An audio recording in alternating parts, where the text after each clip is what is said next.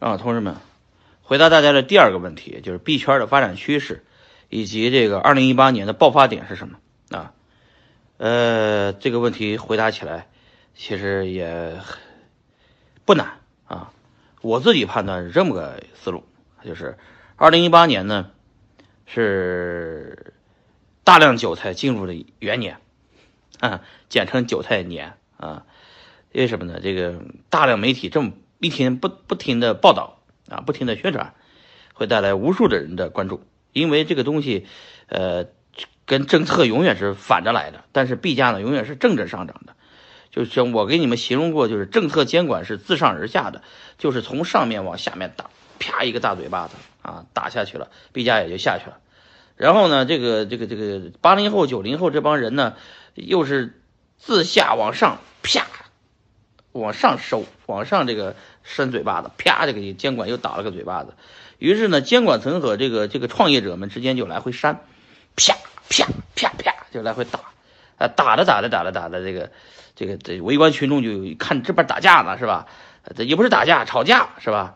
因为打架没有完全的这个就就是说特别大的悬殊啊，就听着两边都好像难分胜负啊。于是就围着一群围观群众就开始就下注。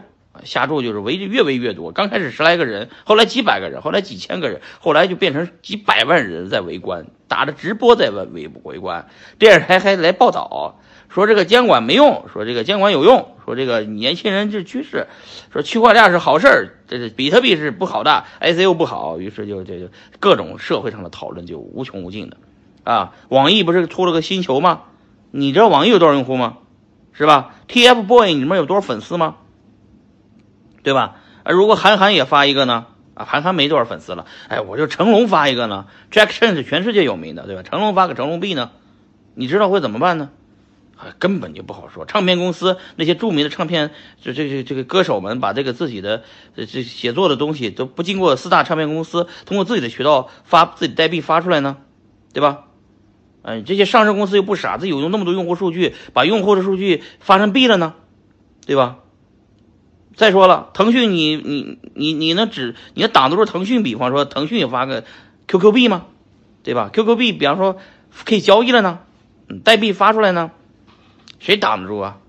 所以今年肯定是一八年，就是大量的不是币圈用户迅速进入币圈的一个元年啊，韭菜元年，就是说瞬间的无数的人涌进来啊，发现这个东西根本就关不掉，而且这个东西是趋势，所有人都在说这是趋势的时候，那就那就完蛋了。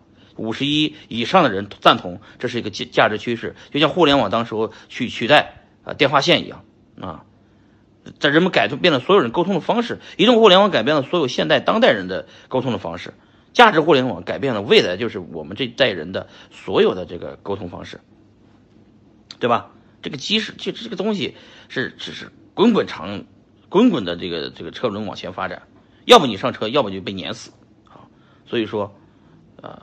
突破口是什么呢？突破口就是几个大的互联网公司，厚着脸皮的，不怕监管的，也不怕请喝茶的，不怕被约谈的，就把自己的产品给区块链化了，也不发币，就发去就就发，就这反正他妈的牛逼，就是就是像像网易这种的牛逼的，发了个星球的这个代币黑钻是吧？人家就牛逼啊，敢想敢干啊，这这这这这就是这就是牛逼的地方嘛。这无数个这样网易的公司会出来的，你放心吧。所以说这个突破口就是网易啊，我已经看到了，很牛逼，嗯，不错。